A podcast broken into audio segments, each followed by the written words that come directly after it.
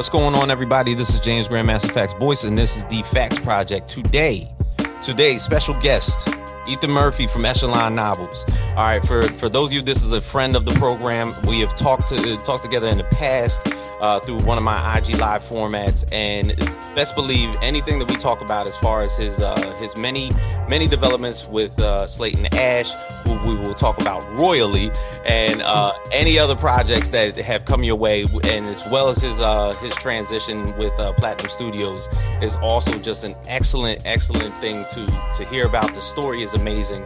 Thank you, sir, for being here. Thank you, sir. Thank you, sir. And I'd like to point out again that somehow yeah, it's like I feel like anytime I talk to you or see you, that I'm more or less like Goku around Kaioken Attack one, and you're Goku Super Saiyan three.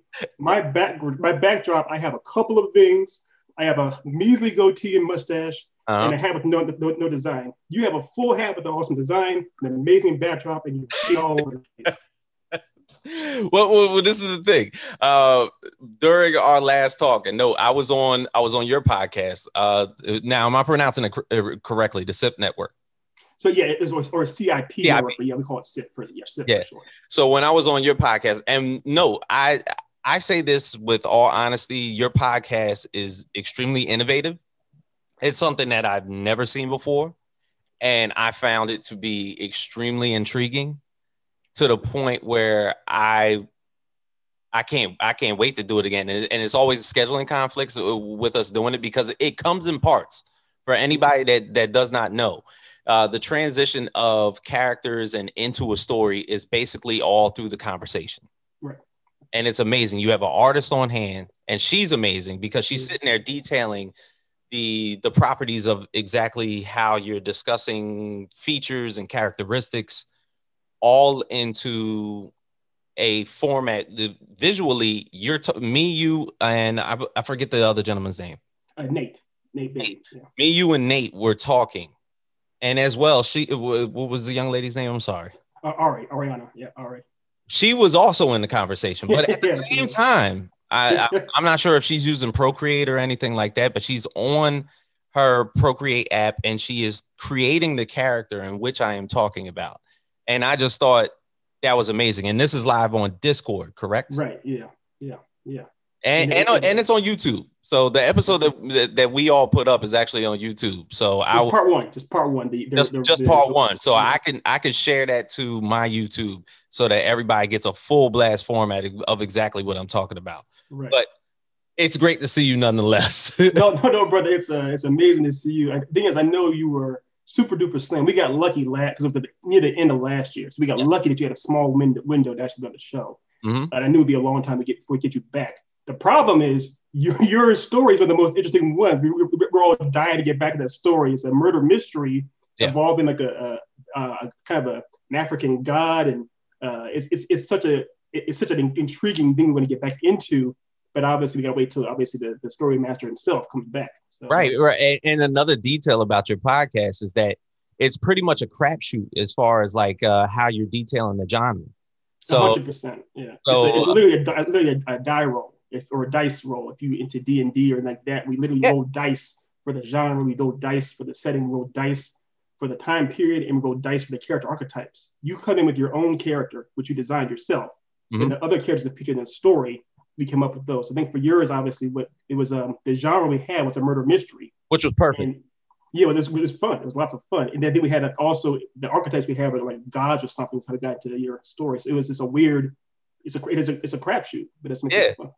So so it generally is uh it's basically just pulling up subgenres and genres off the fly, uh, posing characters, settings, exactly how the plot's going to uh, format, and then you just go. Right. Exactly. That's the, the, spontaneity of it is just amazing. yeah. And you have to like think extremely quick in order to like to get the story out. And the thing is, I me myself, I'm not a writer. I do not tell stories. I've never written a comic or anything before. I just happen to be a reader, consumer, and ultimate fan of of storytelling. Mm-hmm. And the way that they did this, and I'm like sitting there, I'm like, God, for one, I'm nervous. I'm like, okay, this this might come out wrong or anything. Go how how this is going to come across, but it came out okay. it was great. It was we loved it. It was weird to see you nervous because you were the you obviously are literally you're literally grandmaster Faqs, and for you to get nervous is just kind of a weird you know oxymoron. Yeah, because you have to you have to think extremely quick. It, it does involve storyline together. Yeah. Yeah. So so one thing that's weird too is so Nate and I originally met doing uh, improv, uh, comedy improv eight years ago. So we've known each other from doing having to think fast on the fly. And then Ari and I have been best friends for, for a long time. So she's her and I, our, our minds can sync up pretty quickly. So mm-hmm. because of that, we can the three of us can kind of like be in a weird synchronicity with each other, kind of like, like the turtles. When the turtles are fighting, they all kind of kind of know what, what they're gonna do. Right. Uh, but it, sometimes it can be weird or intimidating to guests because they're like, y'all are in your own zone. How do I tag in real quick? You know. Yeah. So uh, to get into it, um, for anybody that does not know uh, Slate Nash and the the epic graphic novel that you basically created yourself and has done n- masterful things for for your career. Could you could you please tell everybody what Slate and Ash is? That would be my pleasure, sir. My pleasure. Um, basically, you and I are roughly around the same age. You're younger and prettier, but growing up, I I love growing up in the '80s. A big genre was the buddy cops. Mm-hmm. And so I wanted to pay homage to the buddy cop genre, like Beverly Hills Cop or 48 Beverly, or, uh, yeah, uh, Big Trouble Little China. Ooh. Those things that that that mat- have that match up with at the time, which is a really popular idea, was Walking Dead or zombies or the undead. Yeah. So having a buddy cop with an undead situation. So the main character, uh, main characters are Slate and Ash. Slate is a pretentious fop of a scientist that's based off of Kelsey Grammer, and Ash is a kind of a big mouth uh, uh, cop that gets himself into trouble, very much like Axel Foley from Beverly Hills Cop. Mm. And the two of them are mashed up together, trying to take on a, a, massive horde of the undead to save a young girl from a fate worse than death. And that's and that's the story. And you've read this, you read it yourself, yeah. so you know what I'm talking about. That, yeah, because I've never, I will normally in a lot of uh, zombie horror driven um, post-apocalyptic type movie settings or comic settings or anything like that. There's usually a group of people, and you tend to see that in the beginning. Right. Uh, but it kind of spans off because uh, there's so much happening in like that first book that yeah. like eventually it just nails down to Slate Nash, and and one of them, of course, is infected with the disease as well. Correct? Yeah. Yeah. Yeah, yes, and that's the thing you said. Disease. It's very much more as opposed to a virus, which is usual. Usually, how they do the uh, zombie stories. Yeah, it is a disease that only strikes males, mm-hmm. and because of that, the the disease, these diseased men are desperate to continue to breed, so they kidnap women they can breed with, and that's a big you know point of the story is that they're trying to. They're not trying to kill this young woman they, they kidnap. They're trying to make her their queen, essentially, right? Uh, which is which can be even worse. So Slate and Ash are trying to keep that from happening. Uh, and they keep failing over and over again, but they're trying nonstop. They do. And, and yeah. the thing is, that's where a lot of the cliffhangers kind of lie. And that's where the story, uh, the, the, the pretty much the build and the depths of the storytelling start to happen. And that, that is just like what drew drew me into exactly how you put this storyline together because normally you wouldn't see a human being and a zombie team up for a buddy cop buddy cop type of type of format but this just made it that much it was like okay i i definitely want to see more of this. Sure sure. Yeah now, I'm, I'm, glad you were, glad you yeah, now, now did that derive from something? Like is is there like a Shaun of the Dead type of atmosphere that basically like was like oh you know what? Like it just popped in your head and then you started writing?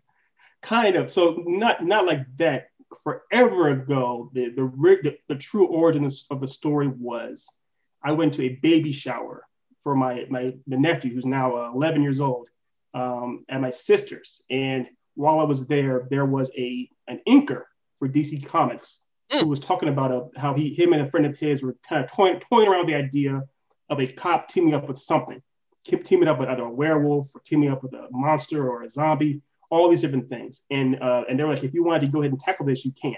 And they pretty much were they were very dismissive and offhanded about it. And I was like, I was so desperate and young to try and get in there. I was like, sure. So I spent the next few months drafting all kinds of random ideas for a cop and anything. Uh, and the one that that I thought might would, that would possibly work the best was a cop and a zombie. Um, mm-hmm. And the thing was, by the time I finished this a few months later, this, these guys were done. They were they worked for Marvel and DC. They, they couldn't care less. They didn't even know what my, my name was basically. Right. So I but I still wanted to keep pursuing it. And uh, my brother convinced me to do that. My brother convinced me to like you know keep doing it. And so him and I, he would always go with me to various conventions trying to find an artist that could draw something like this. Right. So it was a weird kind of like a little toss up. That kind of the best way to think of it is if someone said to George Lucas, would it be kind of cool if there's a fight somewhere in space mm-hmm. he made Star Wars, uh, something like that. True. And now, now necessarily like this, this storyline alone has done leaps and bounds for your career. It's uh, caused yeah. it's caused for your move from the East Coast to the West Coast, and uh, pretty much landed a development deal. Yeah, yeah. There's now, uh, yeah, there's a yeah. Actually, there's a the um, so the the main screenwriter, there's a couple that we're talking to as far as working on the actual script for this. Right. Uh, I know that the studio head has already talked to him and, and vetted him and everything. So it's yeah, it's, it's in the works. And they were, I was telling you before how they're actually pitching this because you obviously the way these things are these days, you got to make sure you get enough resources from various studios or whatnot right. to fund these things, and that's and that's all in the works and in production. So we'll see how it goes. So. Now, um, what what drew Platinum Studios to be like, you know, this guy has some excellent storylines. Let's snag him.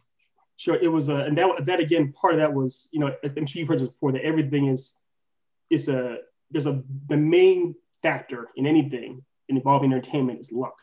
And I was going to conventions for all kinds of years, and I went to I have a buddy out here named James P, and he uh, he invited me to come to a convention with him in LA back when I was living on the east on the East Coast. Okay. And he said, come on out to LA, do a convention here. Maybe you'll meet somebody in the you know, entertainment industry that's interested in your book.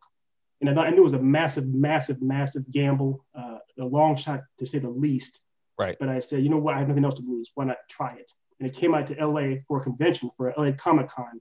Uh, it may have actually been, no, I think I, think they just changed it from, from Stan Lee's Comikaze to LA Comic Con. Mm. And uh, while I was there, I was at the table and I was selling the book to various people.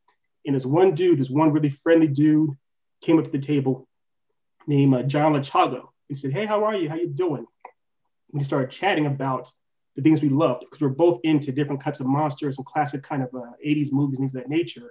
Right. And I was able to pitch him on the idea of this is basically Big in China meets The Walking Dead. And he goes, "Oh, that's kind of an interesting idea. All right, well, I'll try it out." And so he said, "If I like the first, I'll buy the first three books now. If I like them, I'll come back later on and buy the rest." I said, "Okay, that sounds great." And sure enough, he bought the first three. And then sure enough, two days later on Sunday at the con, he came back and bought the, bought the he came back, but he had but he couldn't buy the second three. He came back just to see me and talk about what he, what he had read essentially. Right. And he said, Hey man, I read the first book already. It seems pretty pretty interesting. I haven't had a chance to read the rest, but I'll, I'll let you know. And I figured I'd never see or hear from him again. But he goes, Oh, by the way, here's my card. And he showed me his card and said executive like a producer with Platinum Studios. I was like, holy shit, what? Uh, and, so, and, so, I was like, wait, how, would you bury the lead? Uh, but then he, he walked off, and I was like, I have, I, I was just sat around for weeks and weeks and weeks, hoping and praying that he would contact me. And sure enough, like literally right after Christmas, he hit me up to say, "Hey man, I read the first three books. I'm desperately trying to get the rest of it. I need, I need, to, I need to finish the story, please." Uh, so I sent him the next three books, and within like a couple of days, he read them all and he said, "Would you mind if I showed these to my the studio head, to Scott Mitchell Rosenberg?" Mm-hmm. I was like, "Scott Mitchell Rosenberg." He goes, "Yeah, he made Men in Black and he made Cowboys and Aliens. He has lots yep. of connections." I said, as after I you know got off the floor from drooling and passing out, I said, "Please do," and that was how that got all those balls. Those balls got started rolling. And no, you just said Men in Black and Cowboys and Aliens, also graphic novels as well. Right, right. Now, uh, aside from Slate and Ash, you have Screen Boy, Blackmore, Divine Influence, Ipswich.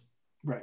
right. Now, of those four titles that I just named, also, and no, I've I've done my digging as well as far as like, clearly have. You clearly have. Most of the uh, most of the graphic novels that you that you have put together, and and that has been extremely awesome. Uh, of those four, which would you say has the best shot and opportunity to that you would think to be developed? So they, they've all been optioned.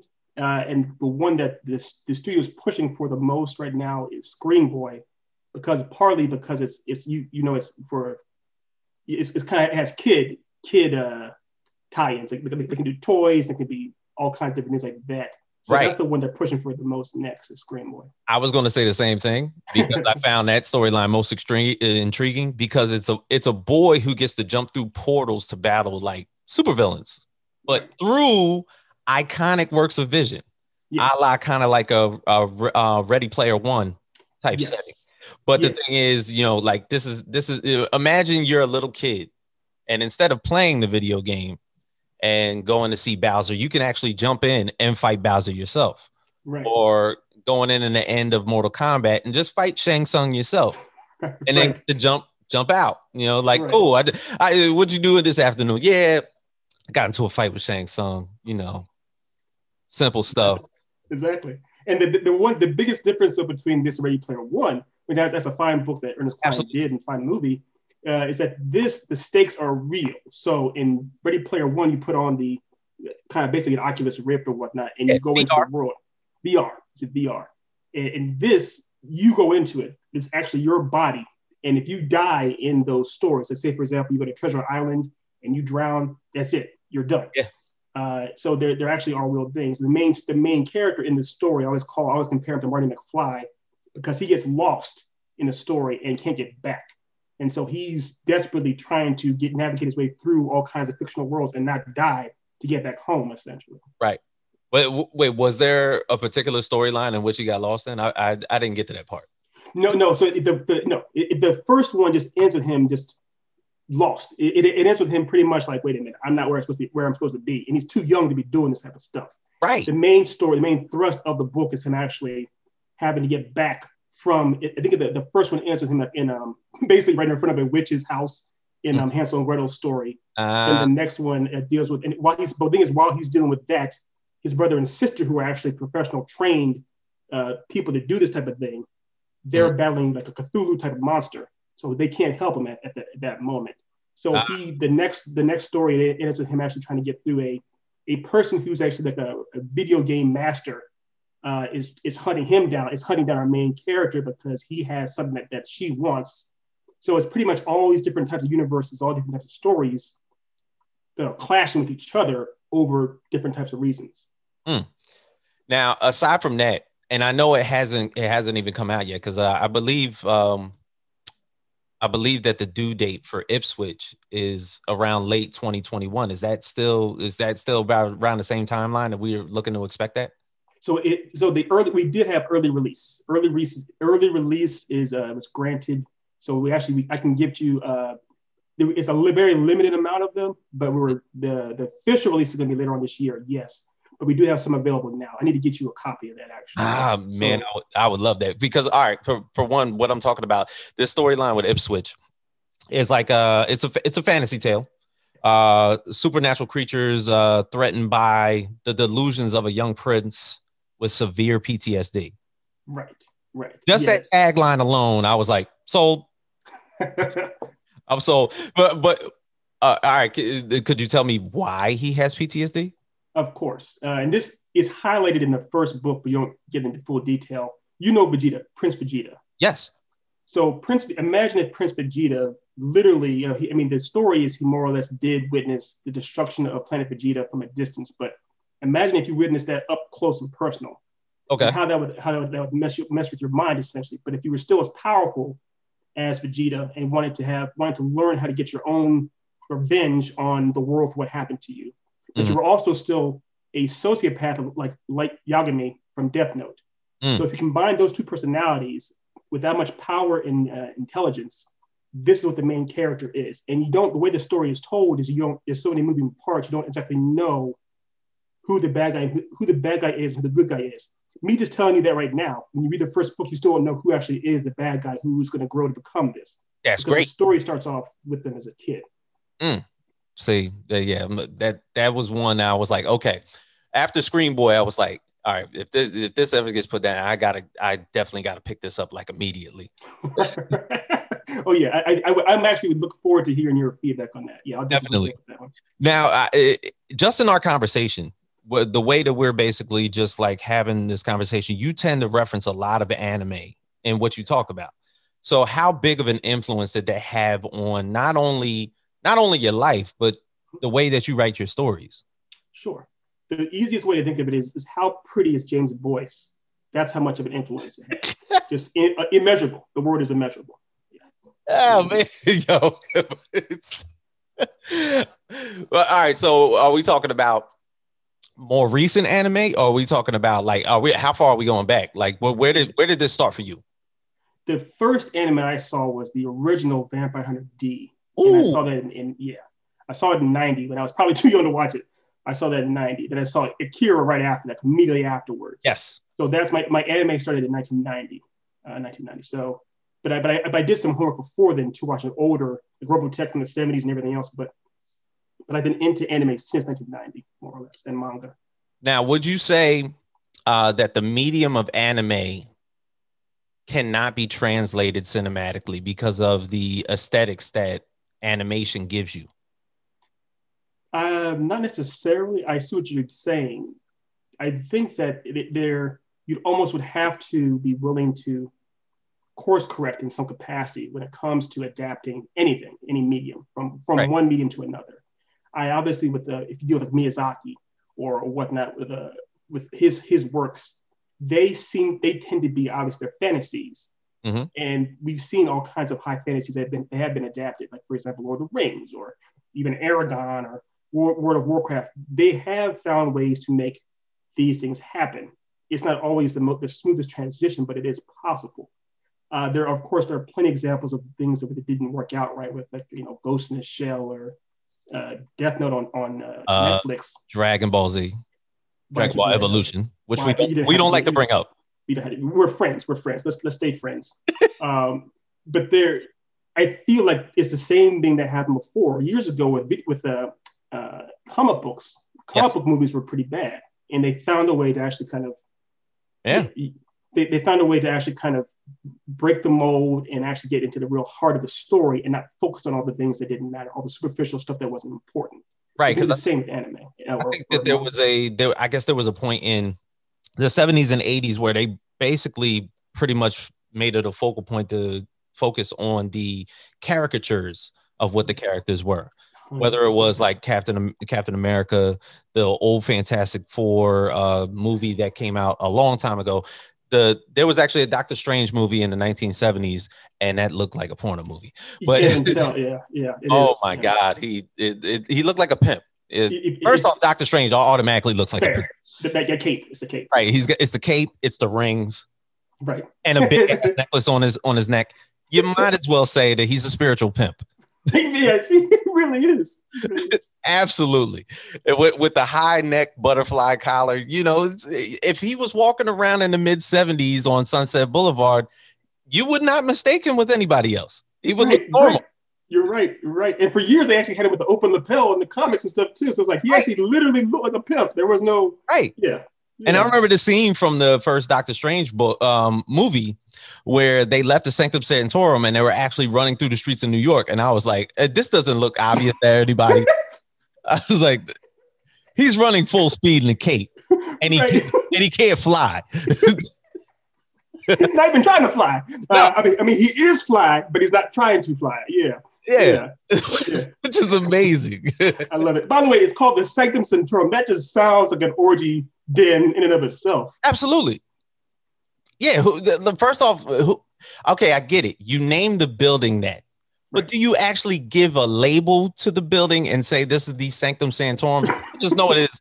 There's there's a gigantic building in a city block in New York City that probably doesn't play pay property taxes no. at all. Not, not, even close. In, in, in, in New York, no. No, the ancient one is infinite infinite wealth. Of course, she's paying the taxes. You know why not? right now, that you mentioned though, I feel like they that really is maybe that's the most accurate superhero movie of all time is the original Doctor Strange where he's just a pimp because that's pretty much real. That's actually accurate. Yeah. but but what do you say to uh, the uh, the derivative around comic book writing that strikes the fact that um, you have a lot of OP characters mm-hmm. that can do some pretty amazing things.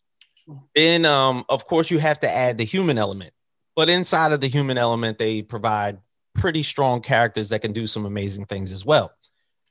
Therefore, I guess is it more adaptable to the audience on the screen when they have uh, more human characters that are adaptable to them that they see on screen, a la Iron Man or Captain America.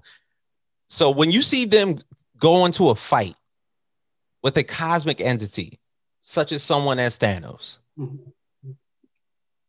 and they are the ones that end up pretty much defeating him, it's like, is it is it almost skewed in a sense?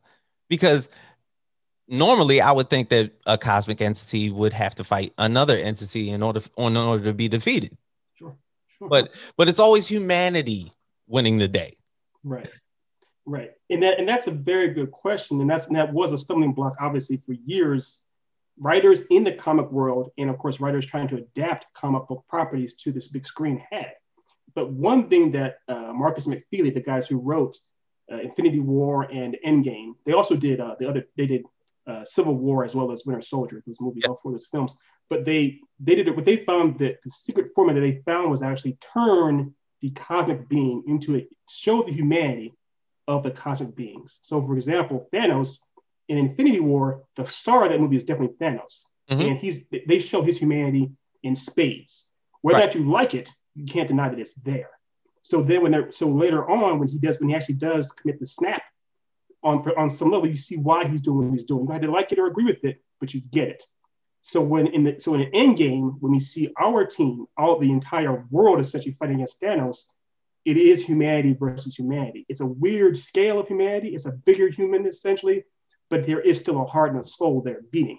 Mm-hmm. It's not fighting against an opaque, um, impersonal uh, entity. It is right. an actual physical being that we understand that has a heart that pumps inside of.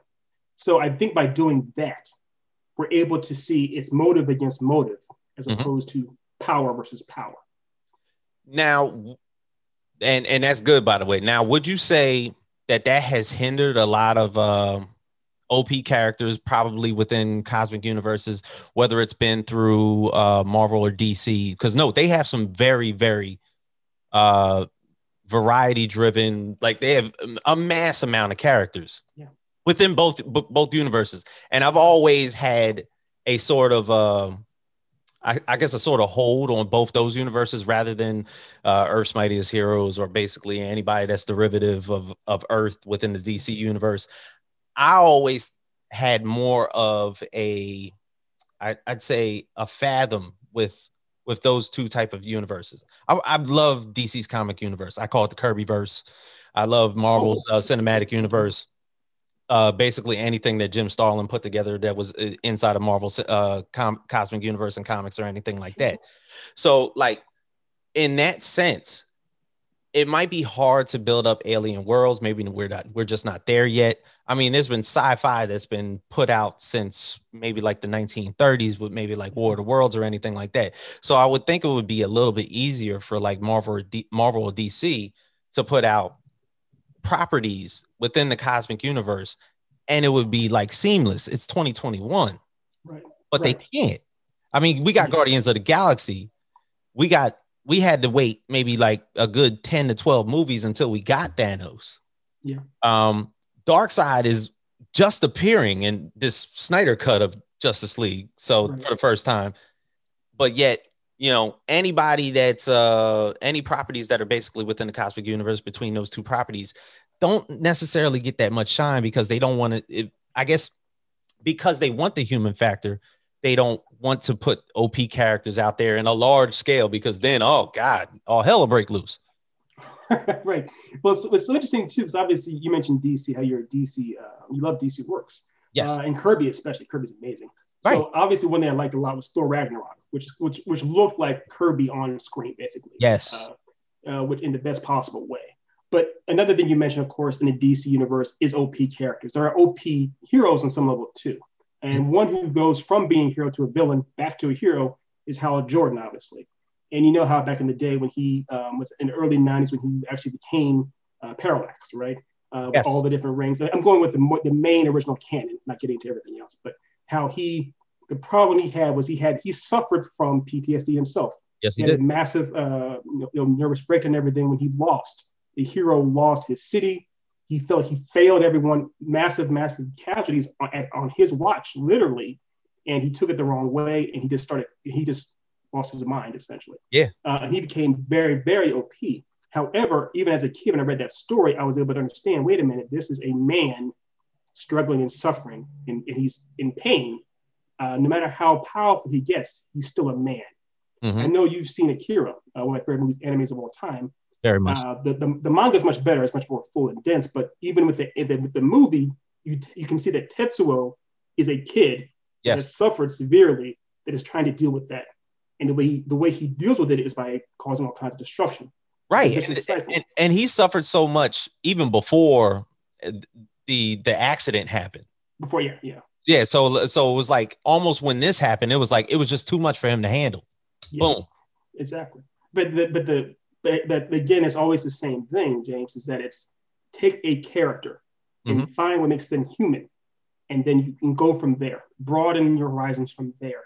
Uh, you can definitely, you mentioned having how we do have the technology now to make these worlds on the outside, the surface look amazing. We do have the technology. We've yes. had it for years but I don't, we can never lose sight of what's most important, which is the heart of the story, which is the characters, motivations, the characters, growth, uh, the characters, you know, in themselves, how they interact with the world. That's mm-hmm. what's always most important. So I think we actually do have the ability now. Uh, you and I could write a movie and produce a movie featuring an amazing character, featuring Galactus and Silver Surfer with a really horrible budget that may look terrible, but we can give them we can give them compelling characters and compelling story mm-hmm. um, having actual bells and whistles that come with a major big budget big budget studio, that's just icing on the cake. And I think as long as the studios now are willing to adhere to uh, the writers who understand the fundamentals of what makes characters works and also these worlds work, if we combine that those fundamentals with the actual big budget and all the hoopla, we right. can get these things finally in 2021 and, and beyond. Now, do you think it's a it's a big deal, like in a good way, that comic book movies, singular, solo, or whether they're just large event crossovers, are making a billion dollars a piece, or is that a problem? Is there going to be saturation? Yeah, it's definitely. I think it's a double-edged sword. There's no way around it.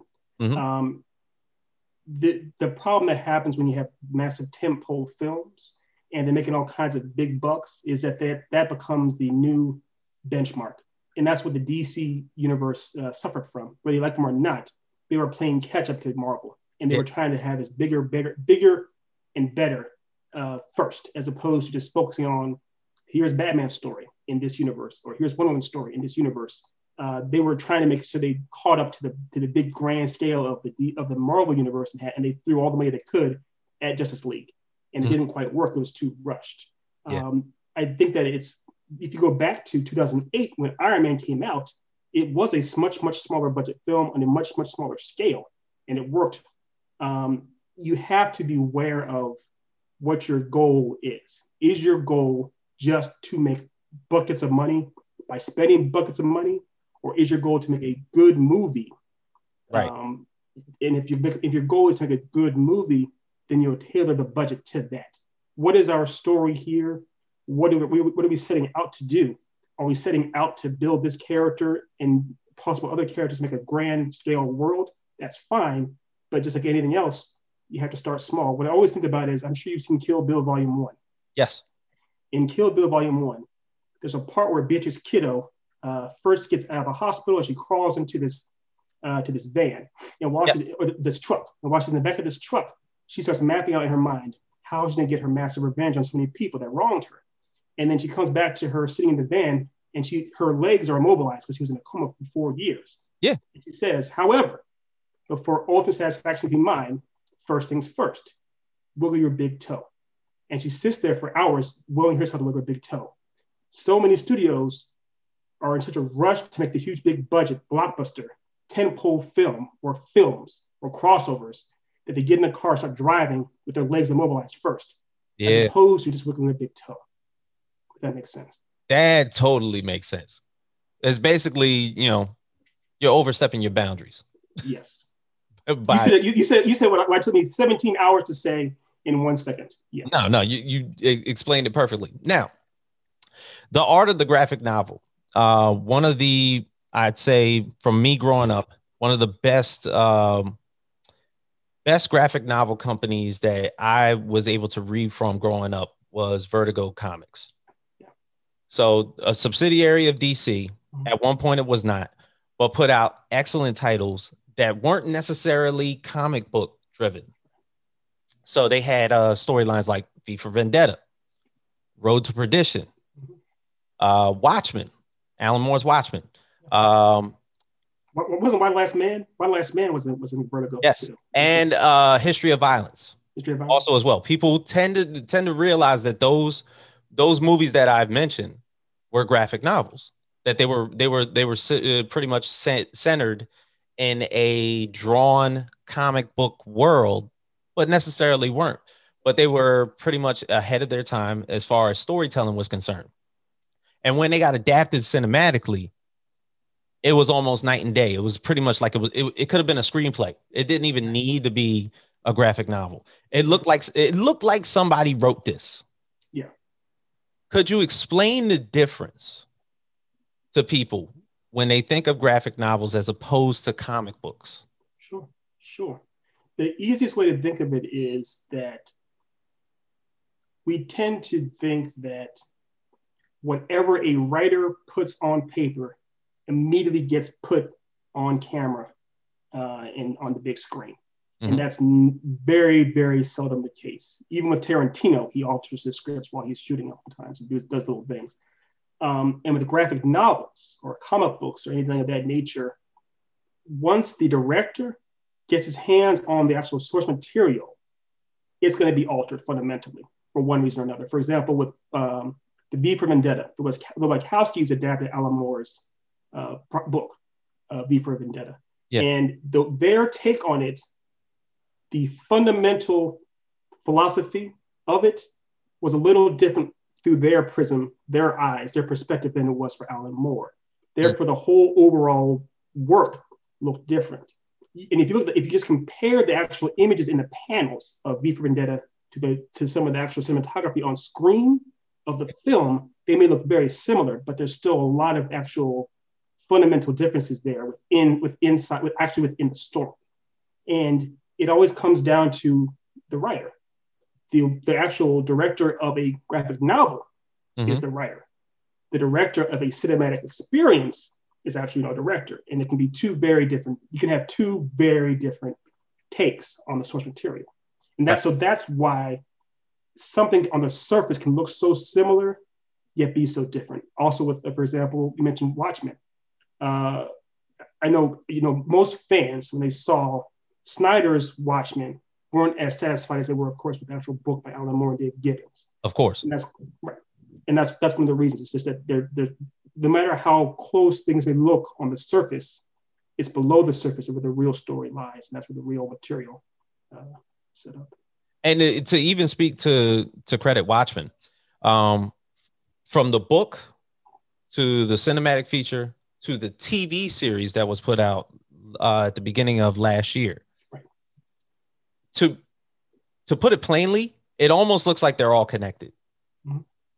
If you if, if you if you were just a first time fan uh, and had never read Watchmen before in your life, and you happened to read it and then watch the movie, and then got into the TV series, regardless of how maybe your views may be towards how uh, how the world works or um, how how your phobias of maybe like uh, inert prejudice or um, how you how you're built emotionally. You would think it, it, it, would be an okay read to put it together, sure. but because um, two other people uh, with uh, Damon Lindelof doing the TV series and Zack Snyder doing the uh, the cinematic feature, although it's different perspectives, um, it could be put out as I guess somewhat auspicious to a lot of the a lot of the audience out there because generally, you know, it's it's somebody else's take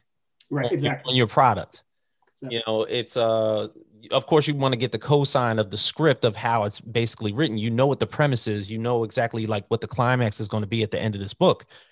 But then to take it a step further, like the TV series wasn't in the book at all or or mm-hmm. didn't even necessarily I, I, let's just say that the characters were the only things that were relatable to the storyline. But the thing is, they integrated a lot of African American characters in that storyline.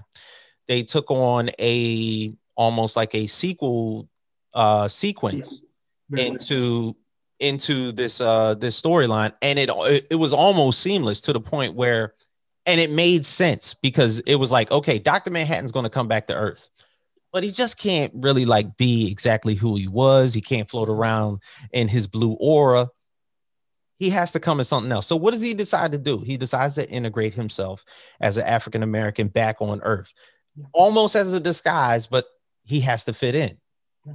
and it and it just builds up the entire story from there.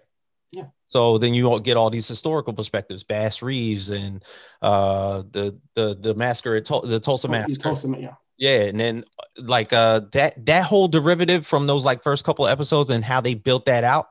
I mean, I don't know Alan Moore's take on this. I would hope he would have been proud of that because that was that was great storytelling for me. Right, right, right. No, I, I agree. And I, I had heard before that Alan Moore finally someone was able to get in touch with Alan Moore and see what his perspective was on the Damon Lindelof HBO uh, mm-hmm. series. But I can't remember what he said. What his take? I mean, Alan Moore's. He's Alan Moore. Yeah. Uh, but I, I, but I'm hundred percent in step with you. I feel like Lindelof and HBO's take was was a direct sequel that felt very much in tune and in step with the original source material of the graphic novel from the 80s. Yeah. It felt that it, it picked up right where that story left off, even though it's set 30 years later. It felt very much in synchronicity with it. Mm-hmm. Uh, and, I, and, I, loved it. Just speaking plainly, I love that series on HBO. And I, I love the idea too of how would they, I mean, the episode where we're getting spoilers here for Watchmen, but yeah. my favorite episode from that show was a episode, I believe it's is it eight or seven where the episode is called "A God Walks into a Bar" uh, or, yeah. a bar, uh, and it's all about seeing things from the perspective of Doctor Manhattan. And this is going, This makes things full circle because you're talking about having guys that are OP. Doctor Manhattan is literally one of the single most OP characters in all of comic all of comics. Yeah, uh, yeah, and they found a way to ground him to make him relatable. Even while he was using his powers, they found a way for us to feel for him, for us to feel what it would be like to be a person that's trapped in the ability to see everything. Um, and so they found out. So it's so it's that was the secret. That was the secret sauce. Again, was find the relatability in the find the humanity. Sorry, James. Find the humanity in your characters. No matter how powerful they are, they're still human. Mm-hmm. You can do that. The audience will go with you for everything. Go along with you for everything. Right, and it well, uh, once again, spoilers. But yes. even in that sense, like he almost knew his demise was coming. Yes, he literally and, did. He literally did. He knew his demise was going to happen, and he needed to pass down his power set. And what does he do? He passes it to an African American female who happens to be his partner on the show, who is his wife because he's been in disguise this entire time. She met him as Dr. Manhattan. He, of course, did something to wipe her mind clean until the to the point where he finally reveals himself to her again. And he and he just knew from jump that she was the one to carry this on. And it even though we may not even get a second season of that show, the way that it ended with the toe touching the water and then the camera went black, I was like, shit. Yes. I'm like, man, it is like, couldn't anything be more perfect? Because I saw that with my head as a comic book frame. Yeah, yeah. No, it's, it's perfect. I mean, it's literally the best uh the end or to be continued. Yeah. You have to put on a single splash page. The splash page would just be her foot touching the, the toe touching the water. That'd be splash yeah. page and then say to be continued at the end. Yeah, I completely agree. And actually, uh, and, and not to be that that guy, but the way it, it's even more onus that they give to Regina King's character. Mm-hmm. Um, they actually give her more because actually she doesn't forget at all that he is in fact that John, that her that her lover is in fact John, that yeah. he is in fact Dr. Manhattan. He trusts her and gives her a ring from probably from Ozymandias that if you put it directly in his forehead, it'd make him forget who he was. Yeah. She was trusting him that she was trusting that she would remember in 10 years to do the right, the necessary steps. So she already gave him this much, gave her all kinds of power forever ago. She trusted him and implicitly to have a literal God trust this African American woman. Mm-hmm. That was major. That was major. Yes. And she didn't fail. You know, she didn't fail. Uh, speaking of uh, f- female protagonist, uh, and the inversion of storylines that you would not think would have an African American perspective. Lovecraft Country. Yeah. yeah. So when we talk about H.P. Lovecraft's uh, works being pretty much uh, diluted with racism and xenophobia and, yeah. and xenophobia and uh, anti-Semitism. You know, he just beyond the plagues of anything that anybody could, could correspond. And and to see that inversion happen, where somebody took the his works, yeah. his, his maybe his his Cthulhu mythos and a lot of the creatures that he basically put on screen and take all of the protagonists that we're going to throw into a pseudo uh, a pseudo book uh, novel t- uh, novel style that's going to be adapted one day into a TV series, but all of the protagonists are African American. Lovecraft was probably rolling in his grave. I, I, guarantee you he would. Guarantee. I, I, would be surprised if his way around. Yes, absolutely. right. But how how would you how does it feel now to see storylines like that that I would I would have never thought that that was possible. Yeah. But yet with a lot more storylines that are inclusive of African American characters lately, especially with with a, with female protagonists like Watchmen, Lovecraft Country, uh, even WandaVision with the, with the Monica, Monica Rambeau character. Like we're we're seeing a lot more lately in that sense, and it's building up. Does it, does it feel good? Does it feel? Yeah. does it feel? Yes. Yes. Yes. Uh, yes. It does feel good. Of course, it feels good. The thing is, I. So here's the way I've always approached it too. Everyone has a story. Yeah. It makes no sense to limit the perspective of your characters in your work to just any one branch, whether mm. it just be males, straight males, males of color, young males, anything. Why not have all perspectives? Because everyone has a side of the story they need that they deserve to tell. And that's where the real fun comes in, seeing the different perspectives, different sides of these stories. You know, uh, one of those, one, one of the ones you mentioned before that I've worked on, the, the books that, that's out now, uh, Blackmore. Yeah, is um, my my my partner, my the corner of uh, Echelon. Her and I were having a conversation one time, and we are talking about can you name a single mad scientist that's a female, that's a woman. Yeah. And her and I couldn't. The closest we came was poison ivy, and that's kind of not really there. Yeah. So we actually, yes, it's kind of a weird cheat, but so we actually literally made one because we couldn't find another one. We couldn't see one anywhere else. And it's it's a very different thing if you actually have standard tropes, but seen from the perspective of somebody else. So Lovecraft Country worked really, really well because it was a basically a horror mythos with African American characters and also African American females in the yes. lead too. And, and, even the setting of it, it was in yeah Jim, Crow Jim Crow 30s. Uh, maybe, oh, no, no, 19, uh, I guess it was the 50s because we had the Emmett Till story and that was uh, right. 1955. Yes. Yeah. So that setting all, all, all its own. You know, you basically you're in the Jim Crow South, uh, basically uh, coming from. You have a character Atticus who's coming from Florida all the way to Chicago, and they have you you have uh the introduction of sundown towns, which a lot of people didn't know about. Yeah, you have yeah. the introduction Ooh. of yeah, you have that's the hard, that's horrifying. That, exactly. Yeah. No, Watchmen and and Lovecraft Country both had the uh, the setting of the Tulsa Massacre. They both um, played that yeah. as a as a part in it and then to just basically like almost give everybody a sense of all these all these figures and historical settings that most people would not know about. Unless because those are storylines for the most part. They're not read to you in history books. They're pretty mm-hmm. much carried down from somebody in your family who is of a very distinct age who is telling you stories that they've remembered in their head for as long as they can remember. Yeah, yeah, and and the, and the thing is too is you said it you said it perfectly because it's very much these are the things that are omitted from history books. I do remember hearing about Emmett Till, but he was a blip on the radar when I was a yeah. kid younger. Um, and I remember hearing about Emmett Till from actual people I knew in my community, much much more so, mm-hmm. uh, almost as a cautionary tale, to be honest. But right. it's just like it's bizarre how, for example, with Black Wall Street, with Tulsa, and other incidents too how many people just are completely unaware of it because you know history is told by the quote unquote winners, and yeah. of course the, the powers that be don't want people to know that they're more or less doing everything they can to exterminate uh, yeah. people like you and I. Uh, that they're teaming up with literally, you know, clan members and everything else in history to do unspeakable things.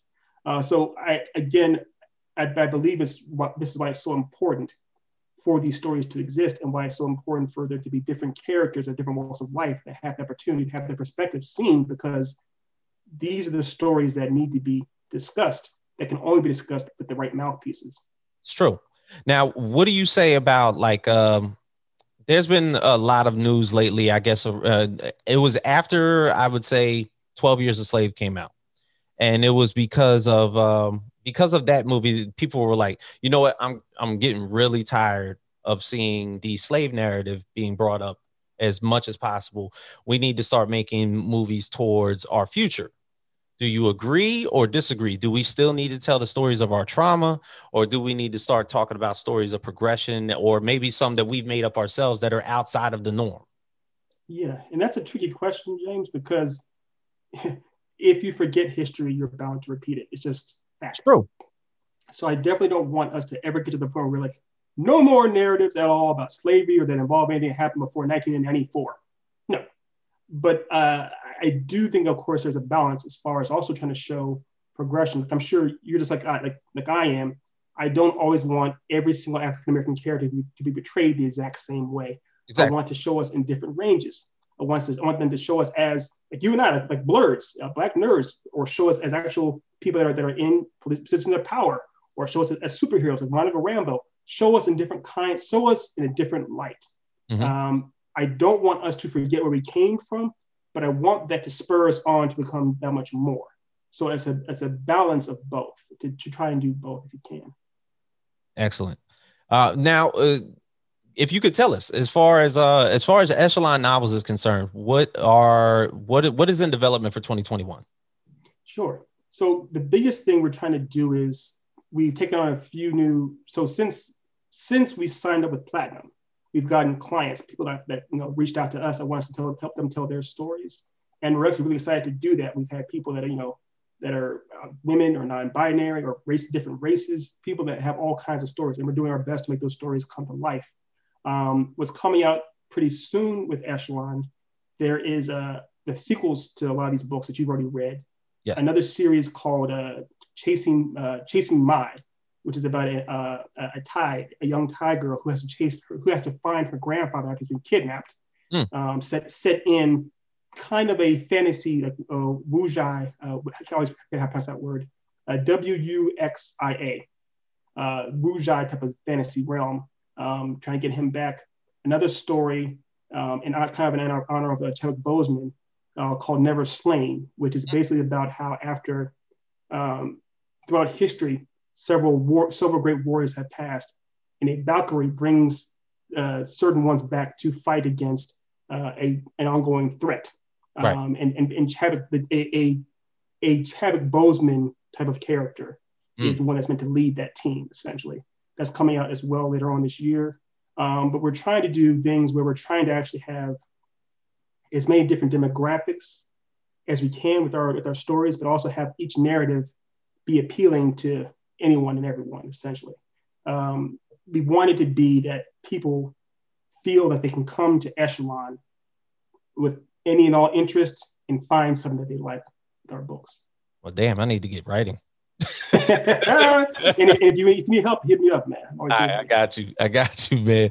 Hey, look, um, I appreciate you doing this. If you could uh, let uh, let the audience know uh, if they wanted to if they wanted to find any interest in, the, in, any of the developments that you're talking about, any of the books that are currently out, Slate and Ash, uh, it, especially the fact that if I want to, I want to get my hands on Ipswich, but uh, uh, uh Scream Boy, Blackmore, Divine Influence, those type of, uh, how, how can they get in touch with you? Of course. Uh, you can find us at www.echelongnnovels.com.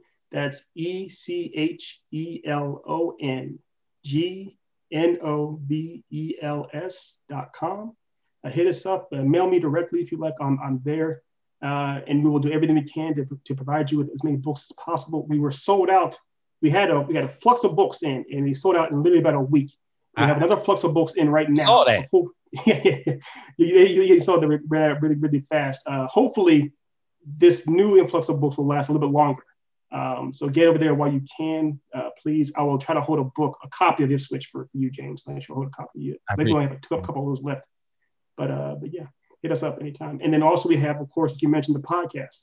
Yes, uh, it's the the CIP network. Uh, C is it's or SIP SIP channel. So it's you know T H E C I P N E T W O R K uh, dot com, or on, you can go follow us on Instagram as well at the same place, the CIP network. Um, if you're into podcasts that involve, you know, making up your own story or just involve being silly and having fun, hit us up. Absolutely. And, and no, I will definitely co-sign that because I found that to be the most innovative podcast I've ever been a part of. Thank you. Thank you, brother. Thank you. And there's one that we need to get you on more recently. This is with Nerds with Melanin uh, called Loose Cannons, another one I'm uh, a host on the whole premise of this show is that two two nerds get on there and they debate a topic. We've done um, the Star Wars trilogies, which one's the better start trilogy. We also did um, uh, like we, we have one coming up this week with, with uh, the Bechdel test uh, and the best waifu. Uh, so yeah, so that's another one. If you're, into, if you're into nerds having debates, civilized debates, find us on Nerds with Melanin and Loose Cannons. I've actually been on Nerds with Melanin. I was on the the first episode of their second season. Yeah. Oh, no, no, that that was definitely dope. Absolutely, man, bro. I appreciate you doing this for me. And for anybody that has a direct interest in graphic novels as a whole and comic books as a whole, this man is a go-to for storytelling. And we wish him all the best in the future, especially in the developments that he's putting together as far as like adapting a lot of his projects cinematically. Only the best for you, bro.